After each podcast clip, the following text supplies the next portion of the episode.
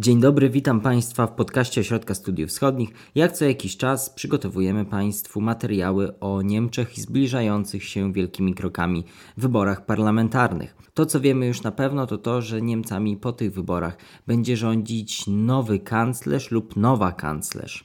O CDU, CSU oraz o Zielonych rozmawialiśmy w poprzednich odcinkach i tam też przedstawiliśmy potencjalnych, a jak się później okazało, faktycznych kandydatów tych formacji na urząd kanclerski.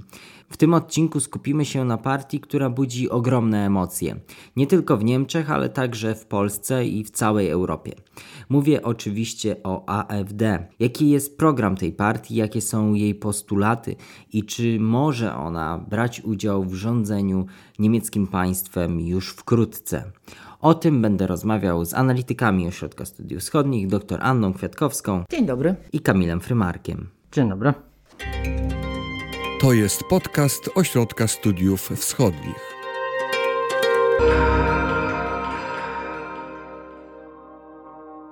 Zacznijmy jak zwykle, albo jak często w naszych podcastach, od genezy. W tym przypadku jest ona bardzo ważna, tak mi się przynajmniej wydaje, i dosyć niejednoznaczna, bo my w Polsce, ale nie tylko, kojarzymy AfD jako partię ultrakonserwatywną.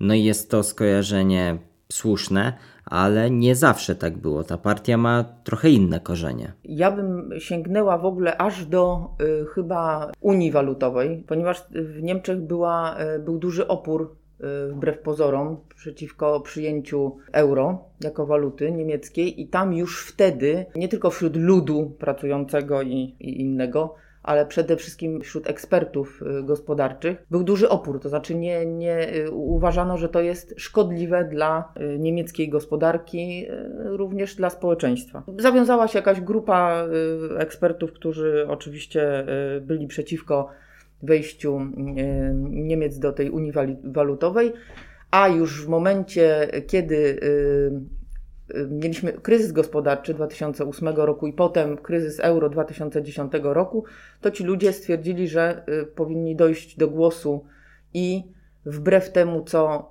y, głosiła y, kanclerz Merkel o bezalternatywności pomocy dla państw zadłużonych, na przykład dla Grecji, powiedzieć głośno, że jest alternatywa, Stąd też nazwa y, Alternatywa dla Niemiec. Założeniem głównym tejże, najpierw y, jakiegoś takiego ruchu, a potem partii było, y, że Niemcy w sposób kontrolowany powinni wyjść z Unii Walutowej. I rzeczywiście ludzie, którzy byli tam, którzy tam działali, to, to są eksperci gospodarczy, słynny Bernd, Luke, który był y, założycielem. Część duża y, tych działaczy to, był, to byli ludzie, którzy kiedyś działali w CDU, częściowo też w FDP, a część po prostu gospodarczy eksperci, którzy byli przeciwko temu, co się dzieje jak bardzo kryzys y, walutowy obciąża i będzie w dalszych latach obciążał y, Niemcy. Jak rozumiem, ci eksperci byli neoliberałami, to byli eksperci neoliberalni, tak? Tak, to, to był rys taki neoliberalny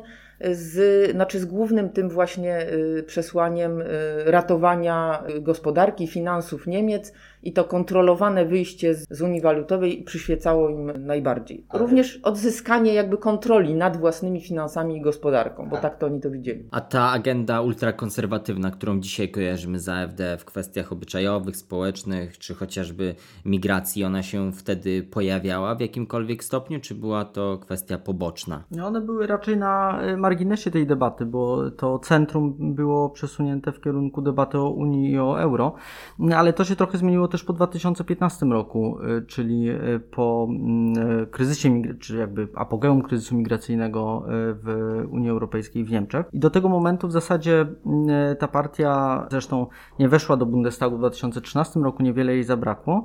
Nie było do końca wiadomo, w którą stronę ma pójść i przybrała w kryzysie bardzo taką konserwatywną czy bardzo antyimigrancką po prostu y, politykę, na czym y, zdobyła dość y, wysokie poparcie, które dało jej wejście do Bundestagu w 2017 roku i zdobycie 12% poparcia. Ponad 12%. Pierwszy sukces odnieśli już w wyborach do Parlamentu Europejskiego w 2014 roku. To był szok trochę dla opinii publicznej w, w Niemczech, że im się jednak udało, bo ten 2013 rok wybory pokazały, że mają naprawdę duże poparcie ogólnoniemieckie, no ale to jednak było te kilka punktów procentowych, które im zabrakło. A tu nagle ponad 7% i wejście europarlamentarzystów niemieckich z tejże y, partii do, do Parlamentu Europejskiego. To duża rzecz wydarzyła się wtedy, ale Potem jakby temat, y, wiesz, no kryzys jakby przycichł, on nie został rozwiązany, te nierówności w strefie euro nadal są, ale on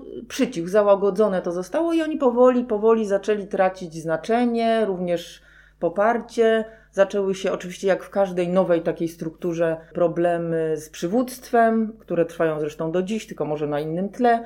Gasła ta partia. Aż tu nagle to, co powiedział e, Kamil, kryzys migracyjny, zaciągnięcie jakby nowych e, tematów, to, co poruszało obywateli, i to nie chodziło tylko o te sprawy migracyjne, to chodziło o to, że znowu o tą bezalternatywność, to znaczy, że partie głównego nurtu, tak zwany establishment, jak, bo oni oczywiście są partią antyestablishmentową, chociaż to śmieszne, potem porozmawiamy o, o, tych, o przywództwie, ale już samo to, ten początek, mówiliśmy o profesorowie ekonomii, yy, założyciele i nagle partia antyestablishmentowa, ale to głównie chodziło o to, że partie i działacze nie słuchają ludu i nie wyrażają jego woli, w związku z tym na przykład nie zauważają tego, że Niemcom nie podoba się z taka y, migracja do ich kraju. Mhm. I nowe paliwo do działalności, stąd ten sukces po 2017 roku i wejście 94 parlamentarzystów. Naprawdę to jest y, y,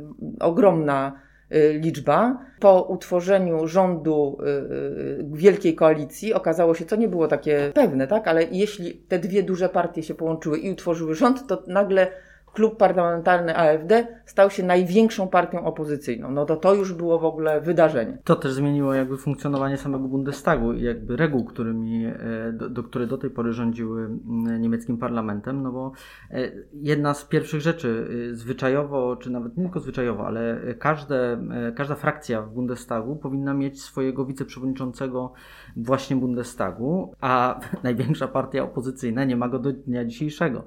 W związku z tym, dla dlatego że inne partie y, nie, znaczy nie zgadzały się na wybór i głosowały zawsze przeciwko kandydatom AfD. Co prawda w innych gremiach trochę y, y, inaczej to też wyglądało. AfD miało trzech przewodniczących komisji, ma też przewodniczącego komisji śledczej, natomiast co do zasady jest jednak taka, mm, taki ostracyzm, przynajmniej w jakiejś formie w parlamencie i no, to też była pewna nowość w niemieckiej debacie. Zresztą te debaty stały się dużo bardziej emocjonalne.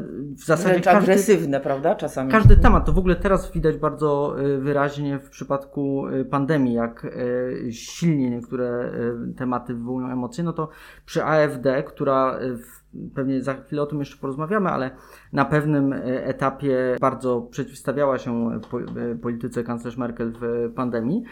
No, te debaty były bardzo, bardzo takie ostre, co już długo nie miało miejsca w Bundestagu. Tak, oni zresztą zapowiadali to, bo w wieczór wyborczy ten sukces, który odnieśli, tam była euforia w, w, w miejscu, w którym oni obserwowali wyniki wyborów, no to, to Gauland, jeden z szefów wówczas AfD, zapowiedział, że będzie Merkel, że, że kanclerii będzie Jagen, czyli będzie, będzie urządzał polowanie na nią. No po prostu naprawdę no, była to duża rzecz. To wejście do Bundestagu dało tej partii nie tylko y, y, możliwość wypowiadania się prawda, na, na forum parlamentu, ale to są ogromne pieniądze, które za tym idą na fundację, którą każda partia y, ma w Niemczech. To, są, to jest wejście do różnych gremiów, które przysługuje z definicji partiom, które są y, w parlamencie, a to do jakichś y, gremiów banków, mediów. No wiesz, no, niesamowita siła. Fundacje, stowarzyszenia, tam gdzie rząd, czy parlament w tym przypadku ma jakiś udział, no to na którymś etapie też AfD jest tam reprezentowany. Tak. No to tak jak u nas, jak pewien pan polityk już nieżyjący wszedł do Sejmu, ogłosił, że Wersal już się skończył. Oczywiście nie porównuję tu samoobrony i Andrzeja Lepera, bo, bo oczywiście o tej partii i o tym polityku mówię do AfD, no bo tutaj program jest y, oczywiście dosyć odmienny. Ale ten wydźwięk masz rację, taki był, znaczy koniec z, z mizianiem się. Bo wy tutaj y, wszyscy, y, opozycja umarła w zasadzie, bo wyście wszyscy w tym eurokryzysie na przykład, albo w dalszych e, innych jakichś tam komplikacjach, które spotykały Niemcy czy Europę, to się wszyscy zgadzaliście z tą Merkel. Co to za opozycja? Takie były zarzuty właśnie. My wam teraz pokażemy, jak robić opozycję. To genezę w ten sposób już mamy, więc chciałem teraz, y, żebyśmy przeszli do tego bloku o teraźniejszości, o tym, jakie AfD ma szanse w tych wyborach, jaką jest partią. Za chwilę zapytam Was o demografię. Tutaj bardzo ciekawe informacje, też dosyć nieintuicyjne dla dla polskiego odbiorcy, dla odbiorcy, który nie śledzi tak na bieżąco niemieckiej polityki, ale zanim chciałem zapytać o dosyć podstawową rzecz, czyli program i postulaty tej partii. Tutaj rozmawialiśmy przed rozpoczęciem nagrywania o tym, że AfD jeszcze programu nie ogłosiło całego jako takiego jednolitego dokumentu, ale już coś możemy powiedzieć o jakichś głównych postulatach i takich ramach ideologicznych tej partii. Że problem z programem jest taki, że oni przyjęli ten program e, jako swoją bazę e, na wybory, które odbędą się 26 września. W trakcie zjazdu partyjnego, w pandemii, w Dreźnie, wszyscy ludzie z zachowaniem dystansu, maseczki, wszyscy głosują i tak dalej. W ogóle fenomen generalnie, że taki zjazd e, w trzeciej fali pandemii się w Niemczech odbywa. Tak, na żywo, bo Kamil odnosi się do tego, że i, i CDU, i Zieloni zrobili sobie ten, te zjazdy online. I zresztą świetnie to wyszło, ale oni nie, oni będą 600 y, y, delegatów przyjechało tak. do Drezna Zresztą chyba y, udało się to bez ofiar, że tak powiem. To była też część ich strategii, żeby pokazać dwie rzeczy. Po pierwsze, że my możemy inaczej, jesteśmy tą alternatywą, a po drugie, że to już jakby bardziej podejście do pandemii, że to y, przy zachowaniu pewnych środków ostrożności nie jest aż takie w ich mniemaniu dramatyczne. Natomiast wracając do programu, oni tam przyjęli ten program wyborczy, w którym te główne e, elementy naszkicowali, e, ale dotychczas go nie ogłosili. To jest rzecz, z którą musimy e, żyć, ale oni w trakcie swoich prezentacji tych założeń programowych zdradzili pewne szczegóły, dzięki czemu możemy sobie wyobrazić, jak ten program będzie wyglądał. I e, on się składa z różnych bloków, od polityki europejskiej przez wewnętrzną, e, trochę e, zagraniczną, przez kwestie socjalne. Ja bym dwie słowa o tych socjalnych powiedział, bo to też w perspektywie AfD, w ogóle kampania wyborcza w Niemczech to jest generalnie kampania dotycząca kwestii wewnętrznych w dużym stopniu.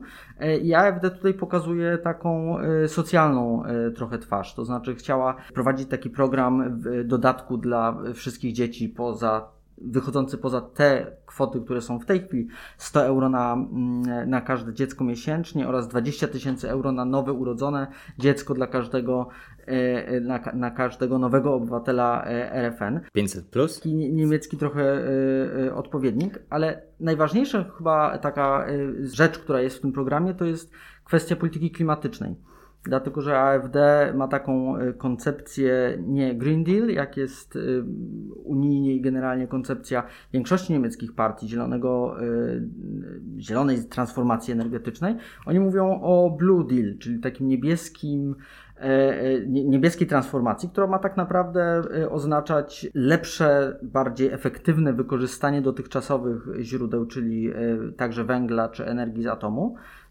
i między innymi także dążą do likwidacji podatku od e, CO2. W ogóle generalnie jest to partia, która opowiada się za e, obniżeniem e, większości podatków. No, tak mi się skojarzyło, jak Kamil mówił, z tymi socjalnymi sprawami i dziećmi. Znaczy, CDU również były takie już bardzo, bardzo dawno taka myśl, że to sprowadzanie migrantów, żeby polepszyć stan niemieckiego rynku pracy, to jest bez sensu i że powinniśmy stawiać właśnie na, na, na wspieranie rodzin. Słynne, bardzo kontrowersyjne hasło, z, nie wiem czy to było z Hesja, czy y, jakiś inny land, Kinder statt Inda. Tak, że róbmy dzieci i miejmy, y, tak y, wzmacniajmy nasze społeczeństwo, a nie sprowadzajmy y, informatyków z Indii, Bangladeszu, wszystko jedno gdzie, bo tych akurat wtedy brakowało, zresztą brakuje do tej pory takie hasła wspierania rodziny były również y, zawsze w, w, w, partii konserwatywnej, jaką jest CDU. Natomiast no, nie wystarczająco było to y, zdaniem y, ludzi, którzy odeszli od AfD, od CDU i, i właśnie zaangażowali się w działalność w AfD, nie, nie było to wystarczająco wspierane, ten rozwój rodziny, bo to bardzo ważny element programu AfD. Ten program, ten zjazd pokazał tak naprawdę hasłem swoim, pokazał założenia programowe AfD. oni, głównym hasłem tego drezdeńskiego ostatniego zjazdu było Deutschland aber norm, normal, czyli Niemcy, ale normalne. Cokolwiek to znaczy, tak? Znaczy, naszym zdaniem to szło w dwóch kierunkach. Po pierwsze, sprzeciw wobec zakazów w pandemii, znaczy y, AfD stylizuje się na partię, która jest w ogóle przeciwko zakazom wszelkim, tak? Więc wróćmy do normalności, niech wszystko będzie tak jak było, opanujemy te sprawy związane z z pandemią i wreszcie się otwórzmy. Niech to będzie znowu normalność, nie nowa normalność, tamta normalność, która była. Dlaczego o tym wspominam? Bo ta druga rzecz, na którą oni stawiają, to jest, niech Niemcy będą znowu normalne, tak jak kiedyś w dawnej, dobrej, starej y, Bundesrepublice. Cokolwiek to znaczy, bo, bo zobaczymy potem y, na y, przykładzie wyborców, że to są ludzie, którzy w ogóle mało co pamiętają z tamtej Bundesrepubliki, ale jest taki mit tego, że wtedy było super, wtedy było dobrze. I zobacz, jak popatrzysz na niektóre założenia programowe, właśnie nie ma żadnych tam zmian klimatycznych. Y, musimy wrócić do, znowu do energetyki jądrowej, z której zrezygnowaliśmy. Mamy właśnie wspierać rodzinę, no bo wtedy y, rodzina to było to było coś, to był filar społeczeństwa. Wróćmy do zasadniczej służby wojskowej. Jak, dlaczego z tego zrezygnowaliśmy? Mnóstwo jeszcze rzeczy. Do, do niemieckiej marki, bo to już mówiłam. Oddajmy głos obywatelom, róbmy referenda, które są zakazane na poziomie federalnym e, w Niemczech. Róbmy referenda na wzór Szwajcarów, będziemy pytać się społeczeństwa, co chce, jak to widzi i jakby głos wyborców wtedy naprawdę będzie słyszalny. Czyli powrót do takiej e, właśnie, do dawnych, dobrych czasów. To jest zresztą już zbadane w, w politologii. Jest, taki, jest takie pojęcie retrotopii, które pokazuje właśnie, że, że, że ludzie, którzy tęsknią za dawnymi dobrymi czasami, chcą, żeby, żeby one wróciły i no, tak naprawdę rządzi nimi jakaś wyimaginowana przeszłość, bo to jak zapytasz każdego oddzielnie, to każdy ma inne wyobrażenie o tej przeszłości. Przygotowując ten podcast, pytaliśmy uczestników grupy Sekcja Polityki Europejskiej na Facebooku, ale także naszych widzów na YouTubie o pytania odnośnie AfD, więc między innymi Kacper Czechowicz i Ilona Poselużna pytali o takie kwestie demograficzne. Właśnie teraz chciałbym do nich przejść. Między innymi o to, jak właśnie grupy wiekowe, sprawy terytorialne, zawodowe wpływają na poparcie AfD, w których tych grupach ma AfD największe poparcie, w których cieszy się największą popularnością. A pani Ilona Poselużna za to pytała o bardzo ciekawą rzecz, jak wygląda poziom edukacji wśród wyborców AfD i jak wpływa na poparcie dla tej partii. To bardzo ciekawa kwestia i z tego co rozmawialiśmy wcześniej, to jest bardzo zaskakujące. Bardzo zaskakujące są te dane. To jest bardzo ciekawe. E, dysponujemy ciekawymi danymi z, odnoszącymi się do wyborów e, przede wszystkim do Bundestagu w 2017 roku, e, gdzie AfD uzyskało 12%. Głosowało na nich wtedy prawie 6 milionów Niemców i większość z tych osób, 68% to byli mężczyźni i wśród tych wszystkich osób, 6 milionów, większość to były też osoby powyżej 45 roku życia. Najmniejszą grupę wyborców wyborcą stanowili tam jakby w całej tej masie e, wyborcy najmłodsi, czyli 18-24. E, to troszkę inaczej wygląda w różnych e, regionach, o czym może za chwilę, ale jeżeli chodzi o to wykształcenie, o które pytałeś, to wbrew temu stereotypowemu e, takiemu poglądowi, że wyborca e, AfD jest raczej e, słabiej wykształcony i jest pracownikiem fizycznym, e, z tych badań, które przeprowadzono, wynika, że większość tych osób ma wykształcenie średnie lub wyższe, odpowiednio 45 i 32%, więc to jest bardzo dużo. A jeżeli popatrzymy na strukturę zatrudnienia, to pracownicy biurowi to ponad 50%, 52 dokładnie pracownicy fizyczni około 29. Najmniejsze dwie grupy to są urzędnicy 7% i e, osoby samozatrudnione.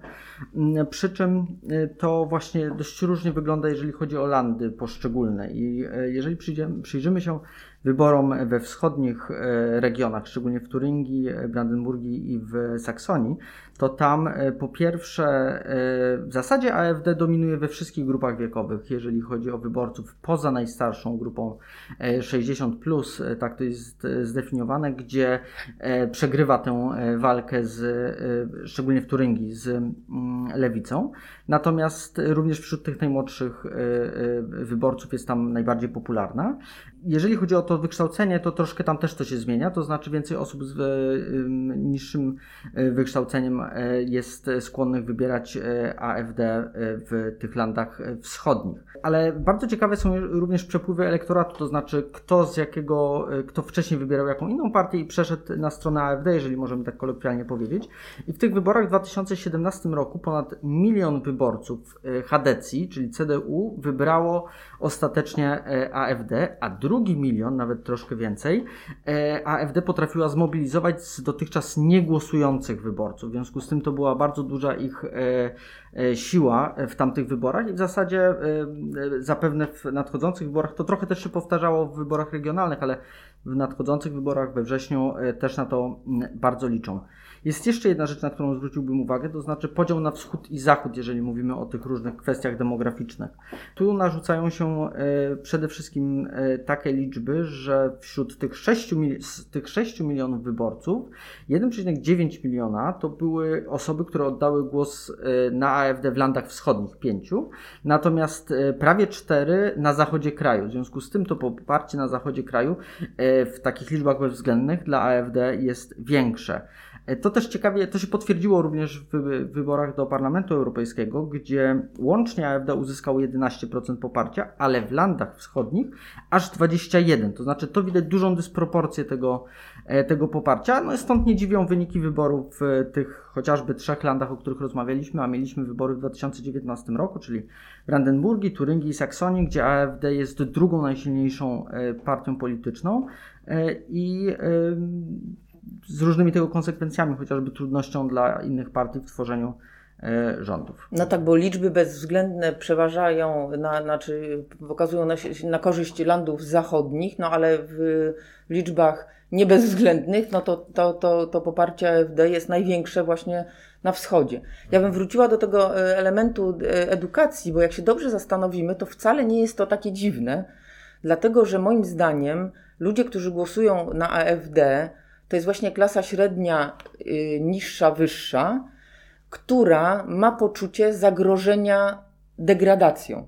Oni jeszcze nie są y, jakby y, źle sytuowani, tak? ale mają takie poczucie, że te zmiany, które zachodzą w Niemczech, zagrażają ich pozycji obecnej. Tak? To, były, to ten też wschód pokazuje, bo oni zostali dotknięci nie tylko tym, że było zjednoczenie i kiedyś rozmawialiśmy już o tym w podcaście zostali zdegradowani, ale jeszcze ten kryzys y, w 15 roku pokazał migracyjny, że, że może ich dotknąć znowu y, y, jakaś kolejna degradacja, a kryzys znowu euro pokazał tym na zachodzie też możliwość spadku ich pozycji, kryzys migracyjny tak samo. To są ludzie, którzy uważają, że muszą się bronić przed tym, co się dzieje w Niemczech i że zagraża ich to jakoś ich pozycji. Że nie wiem, na przykład y, do y, szkół dopuszczani są, są dzieci mig migrantów, tak? I, I w związku z tym dramatycznie spada poziom w, w, szkole, do której chodzi ich dziecko. Są zmuszani na przykład do wyboru szkoły prywatnej, tak? Która no jest, y, ciężkie pieniądze się za to płaci w Niemczech. E, albo do, y, na wschodzie do, y, być może będą zmuszeni do rywaliza- rywalizacji o jakieś, jakąś pomoc społeczną, czy, czy o, o, miejsca pracy. To są wszystko takie, no wiesz, głęboko zakorzenione i nie, i nie wcale nie, momentami nieuzasadniony strach przed właśnie spadkiem pozycji. Tym bardziej, że w zasadzie w żadnych z tych innych partii y, w Niemczech nie odnajdują tego adresata swoich, y, nie wiem, y, obaw tak, tak naprawdę. Tylko AfD jest, i to jest też ciekawa funkcja, którą AfD pełni w Bundestagu, to znaczy ona domyka z prawej strony, co prawda, ale te takie jest głosem po prostu tych osób Bundestagu, które do tej pory w zasadzie nie było aż przynajmniej tak wyraźnie na tę skalę. Osób w jakimś sensie czujących się zagrożonych z różnych perspektyw, a oni to bardzo Y, głośno i wyraźnie mówią. Gdy opowiadaliście o tych socjalnych postulatach, które teraz AfD ogłosiła, y, no to miałam taki mały dysonans, bo we wstępie mówiliśmy o tym neoliberalnym charakterze partii, no a to na pewno nie są neoliberalne postulaty, więc to otwiera kwestię podziałów wewnątrz AfD. Oto było pytanie także, na, które się pojawiło na grupie Sekcja Polityki Europejskiej od Jakuba Gałązki właśnie o te podziały wewnętrzne w AfD, jak one wyglądają, jak, jak są duże i głębokie. Podziały w tej partii przebiegające w bardzo różnych kierunkach są chyba e, w ogóle największym zagrożeniem, patrząc z perspektywy samej AfD, dla niej samej. To znaczy, bez przezwyciężenia tych podziałów będzie trudno im długotrwale osiągnąć e, dobry wynik wyborczy, a nawet jeżeli go osiągną, to później e, w tych e, różnych targach politycznych czy wewnętrznych kłótniach ten kapitał polityczny jest tracony. Ale wracając do meritum, to te podziały generalnie przebiegają w takich dwóch kierunkach. Z jednej strony E, mamy cały obóz e, bardziej konserwatywno-liberalny, umiarkowany, ogólnie go nazywając, e, którego twarzą jest jeden z przewodniczących partii, Joak Mojten. I on stara się, on nawet w zeszłym roku, 2000, na początku 2020 mm, roku, sformułował w jednym z wywiadów taką tezę, że AfD powinna się tak naprawdę, na, na gruzach AfD powinny powstać dwie nowe partie. Jedna właśnie o tym profilu bardziej umiarkowanym, a druga łącząca te wszystkie siły bardziej... Nacjonalistyczne wręcz. Nacjonalistyczne, właśnie. Tam on użył sformułowania, tam są siły socjalno-patriotyczne, żeby pokazać żeby nie ten rys, ale jednak... socjalizm to dokładnie tak. tak, jak e, powiedział Kamil. I e, to jest e, bardzo silne w tej partii. Te, ten, tych zwolenników mniej więcej, co wychodzi z tych zjazdów partyjnych, jest porówno, znaczy tam są e, pewne tendencje, na przykład e, na wschodzie oczywiście to wygląda właśnie inaczej. To jest drugi podział. Ten podział troszkę wewnątrz partii na wschodzie i na zachodzie wygląda inaczej, bo większość członków na wschodzie e, opowiada się za tym bardziej narodowym takim rysem w partii. Na wschodzie, na zachodzie, przepraszam, wygląda to trochę inaczej, czyli jest większe poparcie dla tych koncepcji. One są też programowe, to znaczy to właśnie się przekłada później na różne debaty programowe. I na zachodzie to y, y, w tym kierunek bardziej umiarkowany jest bardziej popularny, ale ten podział y, dotyczy na przykład także, jak partia powinna wyglądać za kilka lat, w którym kierunku się rozwijać. I z tych dwóch jakby mm, grup wewnątrz partii możemy wywnioskować, że ta bardziej umiarkowana chciała, czy dążyłaby w przyszłości do jak, zawiązania jakiejś koalicji na tle, nie na tle, tylko że na płaszczyźnie federalnym. federalnym i landowym.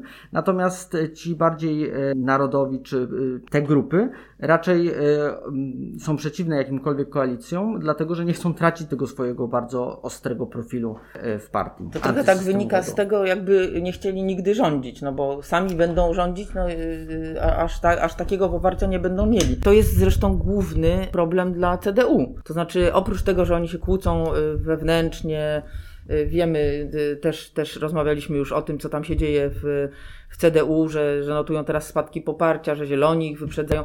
Na przyszłość to będzie główny problem dla, dla Hadeków. Tak samo zresztą dla liberałów. Wchodzić w koalicję z AfD, jeśli ten kierunek by przeważył jako konserwatywna partia, po prostu zwykła, y, taka jak jest już, y, takie jakie są już na, na, na rynku politycznym, Niemiec, czy absolutnie się od tego odżegnywać, ponieważ no, badania są takie, a nie inne, jeśli chodzi o zapatrywania wyborców właśnie AfD, ich nieokreśloność, w którym kierunku oni pójdą, no to CDU i FDP się odżegnują absolutnie od jakiejkolwiek współpracy na razie. To, co mówił Kamil też na początku, już były ta, tego typu podziały, y, są od początku, y, y, po, po, od powstania tej partii i już ogromna liczba nie tylko wyborców odeszła od AfD, ale też działaczy. Ten wspomniany Bernd Lücke, nie wiem czy mówiłam o Konradzie Adamie, ich już nie ma w partii. Nie ma tam Prałkę Petry, która znowu przegoniła Bernda Lücke. Generalnie odeszli, odeszła cała masa działaczy, tworząc zresztą inne partie, które już zanikły, nie, nie ma ich w zasadzie na, na scenie politycznej, w każdym razie są nieliczą, nieliczące się, ale w wyniku tego przesuwania się AfD na te y, pozycje socjalistyczne, narodowe, populistyczne, odeszła w którymś momencie, były takie badania około 14-13 roku, jakaś jedna piąta członków AfD. Jak rozumiem, dlatego, że nie podobało im się odejście od tych neoliberalnych korzeni AfD. Tak, liberalno-gospodarczych nie chcieli być utożsamiani z hasłami, które zaczęły się pojawiać w przestrzeni publicznej. Na pewno Kamil zaraz y, nam powie o panu Höcke, który, którego no, należy śledzić i raczej się obawiać. Szef, daje się, AfD w, Turyngii. No tam, znaczy, aż mi brak tchu, bo tam są głoszone hasła takie tego typu, że nie wiem, no pomnik Holokaustu w Berlinie to jest pomnik hańby niemieckiej i żaden normalny naród by sobie czegoś takiego nie wystawił że jakaś pani posłanka z AfD, nie wiem czy posłanka do Landtagu, czy na poziomie federalnym, potrafiła napisać gdzieś na Facebooku, że od 45 roku tęskni za Hitlerem, bo on by coś tam, nie wiem, pewnie zarządził, y, za, zaprowadził porządek. No, no rzeczy i zlikwidował bezrobocie, tak? No nie, nie, niesamowite rzeczy. Tam no, są jeszcze bardziej niż drastyczne niż odwołanie do Hitlera, to chyba nie, ale no tego typu hasła ludzie się po prostu przestraszyli, bo szli do konserwatywnej partii, która Y, myśleli, że będzie sięgała do źródeł jakby CDU, tak, tak, taką jaka ta partia była przed przesunięciem się do centrum, a tu dostają takie kwiatki i y, no, odgrzegnywali się od tego, nie chcieli mieć z tym nic wspólnego. A pan Hyke i jemu podobni to jest jakaś licząca się frakcja? Jak wygląda ich pozycja? To jest coś pobocznego, czy to jest mainstream AfD? O to też pytał Jakub Zwęgliński. Zdecydowanie nie jest to, nie są oni e, żadną e, poboczną e, frakcją wewnątrz AfD, tylko niestety dla tej partii i w ogóle generalnie dla y, polityki y, bardzo silną na wschodzie Niemiec y, strukturą, która jest obserwowana przez kontrwywiad, bo do tego trochę zmierzam, bo jak Ania powiedziała o tych wszystkich rzeczach, które wychodziły z Hyke i do tego dodałbym jeszcze niedo, niedokładne, nie, nie, nie zbyt szybkie rozliczanie się z wybryków antysemickich niektórych ich przedstawicieli na wschodzie i na zachodzie w, w obu e, regionach partii, e, no to e, kontrwywiad niemiecki przygląda się działaniom generalnie części AfD, właśnie tej wokół Bierna. On był liderem takiego nieformalnego, nieformalnej frakcji w ramach AfD, które się nazywało Skrzydło. I oni mieli swoje różne spotkania, oni prowadzili bardzo silny lobbying, lobbying żeby ich różni przedstawiciele byli wybierani do gremiów, więc ich nacisk i siła sprawcza w partii był, była duża e, i kontrwywiad e, wziął ich pod lupę, e, używając takiego języka i umożliwił obserwację, stosowanie środków wywiadowczych wobec nich, podsłuchiwanie telefonów, czytanie maili i, i tego typu rzeczy. I wtedy właśnie doprowadzając między innymi do e, wewnętrznego konfliktu, Mojten, o którym mówiliśmy, przewodniczący partii z tego umiarkowanego skrzydła, doprowadził do, trudno mówić o rozwiązaniu tego skrzydła, bo to nie miało formalnych struktur, ale generalnie uważa się, że skrzydło jako taka formacja przestało istnieć. Nie odbywają się na przykład spotkania tego gremium w jakichś wynajętych halach, e, nigdzie e, to nie ma miejsca. To Natomiast... taki pozór chyba, bo ci członkowie nadal są i nadal go popierają, ale już się nie nazywają skrzydło formalnie i w związku z tym unikają w ten sposób, wiesz. Pewien problem, czy E, kontrwywiad będzie dalej ich obserwował i jak głęboko ich e, penetrował. Natomiast e, w czterech regionach, czyli w Saksonii, Saksonii, Anhalt, Brandenburgii i Turyngii, czyli te landy wschodnie, gdzie skrzydło to narodowo-konserwatywne najbardziej ugrupowanie w AfD jest najsilniejsze, jest pod obserwacją landowych, czyli regionalnych struktur kontrwywiadu jako całe te formacje. Nie, że jacyś poszczególni tam członkowie, tylko jako cała struktura. Dodatkowo młodzieżówka AfD na całej, na płaszczyźnie federalnej też jest obserwowana przez AfD. No i na początku przez roku... Kontrwywiad. Przepraszam, mhm. przez kontrwywiad. I na początku e, tego roku e, wypłynęły informacje do pracy, że kontrwywiad e, obserwuje całą strukturę partyjną AfD. Trwa spór przed sądem w Kolonii, czy ma do tego prawo, czy nie. Do czasu zakończenia sporu sąd nakazał wstrzymanie ewentualnej obserwacji, jeżeli do niej by doszło. Też są oczywiście pytania, jak daleko szłaby taka obserwacja w kampanii wyborczej, na ile można było potem coś podważać. AfD zresztą przygotowała się do odparcia tego e, ataku e, e, ze strony kontrwywiadu, jeżeli możemy tak to sformułować. Już w 2018 roku powołała specjalną grupę pod przewodnictwem prawnika Rolanda Hartwiga, żeby mm, przeciwdziałać tej obserwacji. Nie do końca się to udało, w tych landach jest obserwowane, ale na, na płaszczyźnie federalnej ten spór prawny trwa. Tam powołano, zrobiono specjalny kodeks językowy, jakie sformułowania są zakazane, żeby nie doszło do obserwacji, albo też rozpoczęto kampanię w internecie, głównie na Facebooku, mającą na celu zdyskredytować kontrwywiad w tym obserwacji AfD. Mhm, ale chciałem zapytać, czy te wpływy tej frakcji, tych radykalnych sił, czy to się objawia jakoś też na poziomie postulatów partyjnych, bo to, co mówiliście wcześniej, nie brzmi jakoś szczególnie radykalnie, to znaczy mówię na przykład o globalnym ociepleniu. Nie ma jakby podważenia tego, jest bardziej pójście w kierunku atomu niż w ogóle denializmu klimatycznego. Z drugiej strony te kwestie socjalne też brzmią jednak dosyć umiarkowanie, nie są to jakieś postulaty radykalne czy radykalnie prawicowe, więc czy gdzieś na poziomie programowym widać te takie skrajności w tych oficjalnych komunikatach partii AfD, czy po prostu te demony są schowane gdzieś pod łóżkiem? Demony są, bo to było widać na tym zjeździe. Y, Y, że te frakcje się zwalczają, ale żadna nie ma przewagi, bo na przykład tej frakcji Mojtena, czyli współprzewodniczącego, który dążył do tego, żeby nie określać na zjeździe jeszcze lokomotyw wyborczych, nie wybierać tych ludzi, którzy będą ciągnąć jakby tę partię w trakcie kampanii wyborczej, to ta frakcja wygrała i tego y, nie ustalono, ale na przykład przeszły rezolucje, dużo tych rezolucji, tego y, populistyczno-radykalnego skrzydła dotyczące tego, że Niemcy powinni wyjść z Unii. Zaraz, czyli to jest oficjalnym postulatem AfD, wyjście z Unii? Tak, Dexit, czyli po prostu y, a, a większość AfD przyjęła rezolucję, że w programie powinno być wyjście Niemiec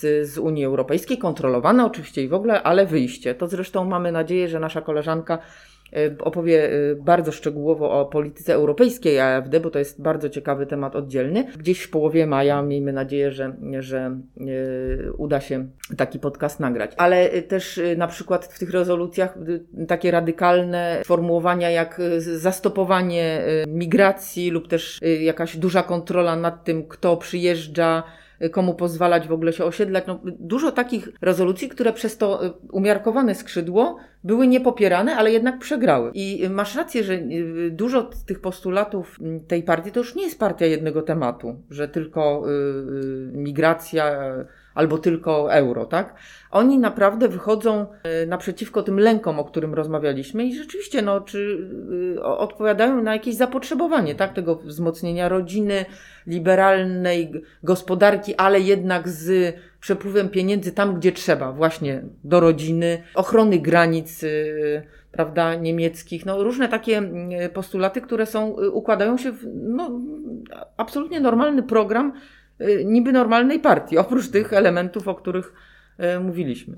Wyrazem tego sporu będzie jeszcze e, decyzja wszystkich członków partii, 35 tysięcy, kto będzie właśnie tym głównym kandydatem, jak, jaka kto zostanie tym e, teamem, e, kto będzie w ramach tego teamu wyborczego e, przewodził AfD do wyborów. To wyjaśnijmy tylko, że w przypadku AfD inaczej niż w przypadku CDU, CSU czy Zielonych nie ma jednego kandydata, tudzież kandydatki na kanclerza.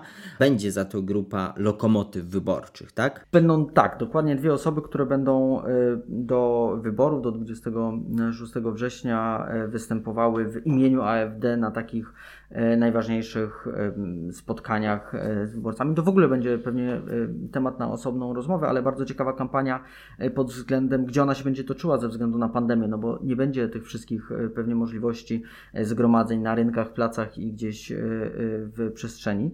Mm, więc to też jest ważne dla mm, AfD, bo oni są bardzo silni w internecie. E, w, na samym Facebooku e, obserwuje ich ponad pół miliona e, osób i to jest najwięcej ze wszystkich partii. Dla porównania CDU to 220 tysięcy, więc ta dysproporcja jest dość duża i oni to bardzo dobrze wykorzystują ale w chwili obecnej mamy dwóch, dwa te zespoły osób. Z jednej strony to jest przewodniczący, współprzewodniczący Tino Chrupala z Saksonii wraz z przewodniczącą, jedną z przewodniczących klubu parlamentarnego Alice Weidel, która pochodzi z zachodu, a jakby ich konkurentami będą Joanna Kotar z Hesji, która jest mniej znaną polityczką AfD, menadżerką, z przeszłością w CDU, to to a propos tego, co Ania mówiła wcześniej, że jest sporo takich osób, oraz Joachim Wundrak, który jest byłym generałem pochodzącym z Dolnej Saksonii. Tu jest taka problem, problem są dwa dla tego teamu kandydatów. Po pierwsze, obaj, obie osoby pochodzą z zachodu, czyli nie ma tej, y, y, tego y, ukłonu w stronę wyborców na wschodzie, e, a po drugie oni są zdecydowanie mniej rozpoznawalni w samej e, partii niż, e, niż Krupala i Weidel.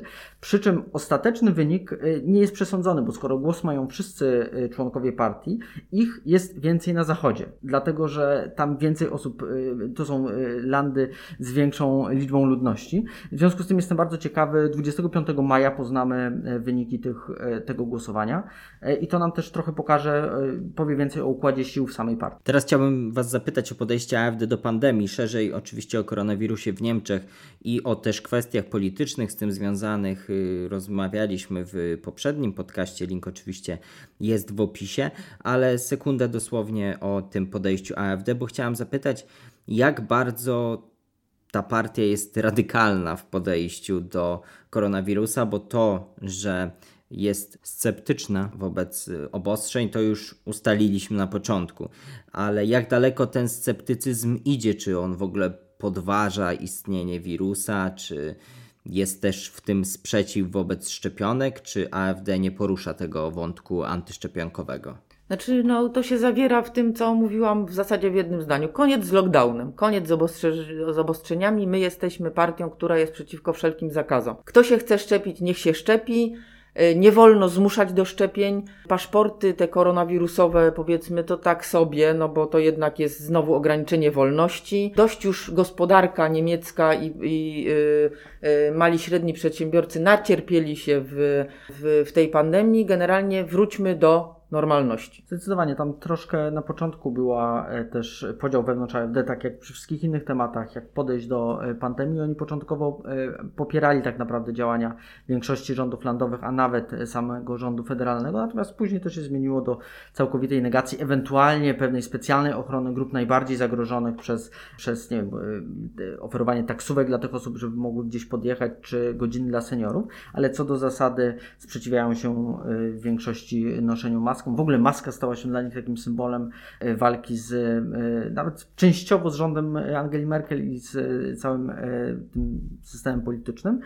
A co do szczepionek, to zdecydowanie uważają, że nie, nie może być żadnego nacisku, ale sam Gauland na przykład, czyli półprzewodniczący frakcji w Bundestagu, to jest człowiek starszy i e, dość e, sceptycznie początkowo wypowiadał się, ale ostatecznie e, zaszczepił się. Zanim zapytam Was o szansę AfD w tych wyborach, o zdolność koalicyjną też ewentualną, o ile takowa w ogóle istnieje, chciałem zapytać o trzy sprawy ważne dla Polski. To jest też pytanie, które zgłosił pan Szymon Cymer. I pierwsze z tych pytań Nord Stream. Jakie jest podejście AfD do Nord Stream 2? Znaczy to jest y, znowu krótka odpowiedź, ponieważ to jest partia, która chciałaby politykę zagraniczną robić według tego, co się opłaca Niemcom i interes narodowy jest najważniejszy, to oni definiują Nord Stream jako dobry dla interesów y, niemieckich, w związku z tym są za.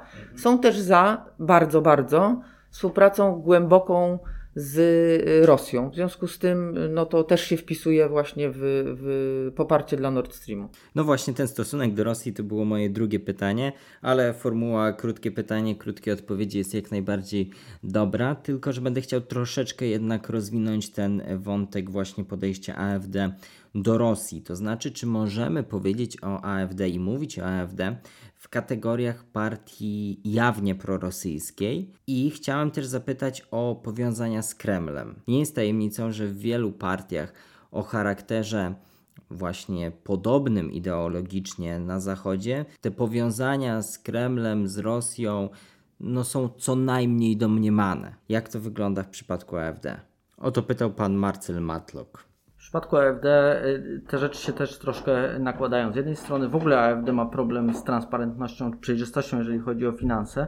Mm, e, musiała część dotacji różnych zwracać, między innymi współprzewodnicząca Weidel, ale też mm, Mojten miał problemy z tym, także to jest pewien stały element obrazu AfD w Niemczech. Natomiast jeżeli chodzi o politykę wobec Rosji, to e, AfD całkowicie konsekwentnie opowiada się za zniesieniem jakichkolwiek sankcji wobec e, Rosji. Ten dialog ma być w pełnych wymiarach, należy wychodzić strona niemiecka, europejska z inicjatywami.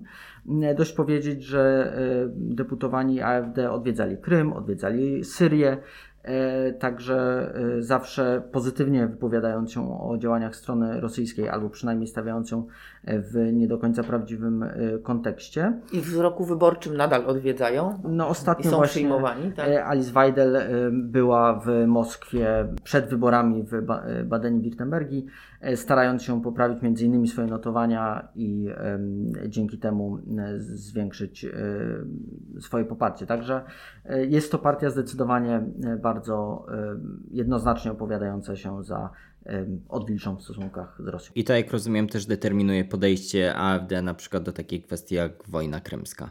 No tak, to wynika też z tych sankcji, to znaczy oni konsekwencje uważają, że są y, dwie strony konfliktu, agresor nie używają takich sformułowań y, wobec y, Rosji i konsekwentnie uważają, że sankcje wszelkie należy znieść. Jak czytasz rezolucję, to zawsze będzie, że obie strony coś tam powinny, obie strony powinny to, obie strony, znaczy wiesz, rozmywanie odpowiedzialności za to, kto zaczął, y, co tam się dzieje y, i tego typu sformułowania. A trzecia kwestia, o której chciałem w tym kontekście Was zapytać, to taki ogólny stosunek do Polski.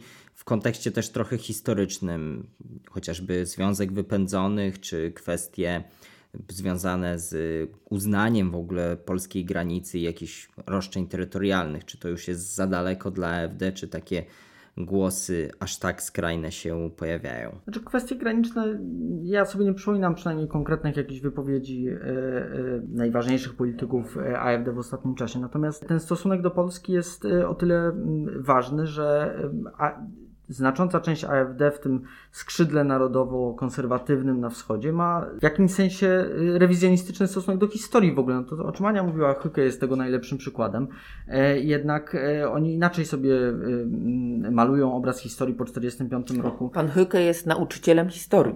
A, otóż to, więc on... Chyba nie uważał. więc sprzedaje tę wiedzę y, dalszym pokoleniom, żebyśmy mieli świadomość. Także to jest właśnie, y, tak, wpływ na ewentualną edukację mógłby być istotny, ale to kwestia landów więc y, ta odpowiedzialność jest troszkę inaczej sformułowana, ale tutaj bym raczej upatrywał e, pewnych y, możliwych napięć czy mm, znaczy wiesz, to też funkcja y, w stosunku do Rosji, tak? No jeżeli jesteśmy, to nasz największy, najważniejszy sąsiad, no to gdzieś tutaj znika, yy, znikają państwa, które leżą między tym super fajnym sąsiadem, z którym trzeba współpracować. Plus oczywiście napięcia na przygraniczne są i one, to trzeba powiedzieć jasno, że to nie dotyczy tylko stosunku działaczy AfD na, na przygranicy, ale również innych partii, bo no, jeśli są jakieś problemy z wzrostem przestępczości tam, no to, no to yy, przy, przy granicy czeskiej czy przy polskiej, no to jest to przypisywane jednak na przykład swobodnemu przemieszczaniu się obywateli tam. No, y, są tego typu problemy i, i, są artykułowane. Cały czas oczywiście rozmawiamy w kontekście zbliżających się wyborów, ale chciałem Was zapytać teraz już bezpośrednio o sondaże i szanse wyborcze AfD. Ile w tym momencie AfD ma poparcia i jak przewidujecie, czy tutaj widać jakieś trendy spadkowe czy wzrostowe? Te sondaże w tej chwili dają e, AfD około 10-11% poparcia. Tendencja, jeżeli byśmy ją trochę spojrzeli z lotu ptaka, jest raczej spadkowa dla e, AfD. To się zaczęło, jeszcze rok temu wyglądało to inaczej, ale w pandemii te notowania zaczęły spadać na korzyść wtedy jeszcze CDU e, i kanclerz Merkel. Nie, natomiast ja myślę, że dla AfD są dwie kluczowe rzeczy w nadchodzących miesiącach. Z jednej strony to jest możliwie dobry wynik wyborczy, oczywiście na poziomie federalnym, natomiast dużo ważniejszą rzeczą są e, te wybory, które będziemy mieli e, za miesiąc, czyli Saksonia-Anhalt e, na wschodzie, gdzie oni idą web w web z CDU. Jeżeli tam zwyciężą, to byłoby dla nich, myślę, ważniejsze niż nawet, nie wiem, 12 czy 13% Bundestagu. No i druga rzecz to wybory w Turyngii, które odbędą się w, wraz z wyborami do Bundestagu 26 września. Tam też AfD ma bardzo dobre szanse, żeby zająć pierwszą lub drugą e, pozycję, a będziemy mieli jeszcze dwa inne wybory regionalne, czyli w Berlinie i Mecklenburgii i Pomorzu Przednim. Tam AfD nie jest tak silna, ale myślę, że jest dla nich bardzo istotne, żeby w tych dwóch landach, Turyngii i w Saksonii-Anhalt, no, zdobyć jedno z dwóch pierwszych miejsc. W pytaniach, które zbieraliśmy, pojawiał się bardzo często wątek możliwości koalicyjnych AfD, czy one w ogóle istnieją, zarówno na poziomie federalnym, jak i landowym? No o tym poziomie federalnym to już mówiłam. Znaczy ta partia jest absolutnie wykluczana, jeśli chodzi o federalny poziom i, i no zresztą któż mógłby z nimi chcieć ewentualnie wejść w koalicję? Byłoby to e, ten, e, partia obozu mieszczańskiego, czyli liberałowie i, i chadecy. Na razie ze względu na to wszystko, o czym powiedzieliśmy, to ta współpraca jest wykluczona. Natomiast bardzo ciekawa sytuacja jest na wschodzie czy tak ogromnie silne poparcie, yy, koło 20, 20, dochodzące do 30 w zasadzie procent w niektórych landach, o czym mówił już Kamil, powoduje, że ponieważ partie nie chcą tam wchodzić y, w koalicję y, z AfD, mają też taki zakaz z poziomu centralnego, no to y, te koalicje, które mogą się utworzyć, nie dość, że są trójpartyjne często, to one są przez, swoją, przez swoje sprzeczności programowe słabe, co, co oczywiście działa na korzyść AfD. Bo jeżeli trzy partie o no, y, różnych programach bardzo muszą utworzyć koalicję, żeby nie dopuścić AfD do, do rządzenia, no to y, możesz sobie wyobrazić, że ich postulaty y, nie są spełniane. Tam jest jakiś y, najmniejszy możliwy kompromis y, y, przyjmowany i oczywiście denerwuje to wyborców i, i powoduje, że, że AfD Y, rośnie w siłę. Już zmierzając powoli do końca, chciałem Was poprosić trochę o wróżenie, bo wiem, że to ciężko jest przewidzieć w tym zmieniającym się świecie, ale jednak chciałbym zapytać Was, jak sądzicie, czy AfD ten swój szczyt popularności ma już za sobą, czy jeszcze jest jakaś droga rozwoju dla tej partii? Hmm. Znaczy, wielkim zdziwieniem było to, że w pandemii te skrajne partie, na przykład AfD, nie zyskały popularności, bo wszyscy myśleli, że to będzie znowu taki kop jak y, kryzys migracyjny. Bo obostrzenia, bo wyjątkowa sytuacja, bo zagrożenia, oni, jak mówiliśmy, grają na tym strachu. Jednak w ogóle się nie spełniły te, te przewidywania, bo po pierwsze, y, Niemcy się, tak jak wszędzie chyba w Europie, skupili wokół rządzących, jednak y, jakby wspierając ich w walce z pandemią, to był ten pierwszy etap. A potem y, y, niedawne wybory w, na zachodzie i w Badeni-Württembergii i w Nadrenii-Palatynacie pokazały, że nadal nie korzysta AfD na, na tej pandemii i nie potrafi jakby pokazać, że ma coś tutaj więcej do zaproponowania niż partie rządzące. Także myślę, że ten trend, tak jak powiedział Kamil, Y, bardzo ważnym wskaźnikiem będą te wybory w Saksonii y, Anhalt, ale myślę, że ten trend na wschodzie się utrzyma. To znaczy, że oni tam jednak będą, y, będą silni. Natomiast na poziomie federalnym, no to myślę, że te, ta granica 10-12% to na razie nie wygląda, żeby, żeby mieli ją przekroczyć. No tak, znalezienie nowego tematu takiego wiodącego dla AfD jest jednym, oprócz tej kwestii podziału wewnątrz partii, jest jednym z kluczowych pyta pytań i wyzwań czym tak naprawdę, co zaoferować, co będzie przyciągało dużą e, część e, wyborców. E, tak, jest taka próba podejmowana wokół klimatu, to znaczy w opozycji do wszystkich innych partii zbudujemy coś, co da części ludziom, szczególnie znowu wschód, ale nie tylko, bo, bo w Nadrenii Westfalii również, czyli w tych obszarach węglowych, pewne poczucie, że reprezentujemy ich interesy, tam gdzie te kopalnie są zamykane. Ale to nie jest poparcie wychodzące powyżej, znaczy waha się pomiędzy 10 a 20%, to jest e, w tej chwili pewne maksimum, które widać w różnych badaniach e, i e, to raczej tak na razie zostanie, chyba że będą potrafili zakończyć swoje wewnętrzne waśnie i znajdą temat wiodący, który potrafi przyciągnąć też większą część elektoratu. Ta część konserwatywna AfD mogłaby jakby zagrać na tych postulatach swoich, jeśli oni na przykład przekonają społeczeństwo niemieckie.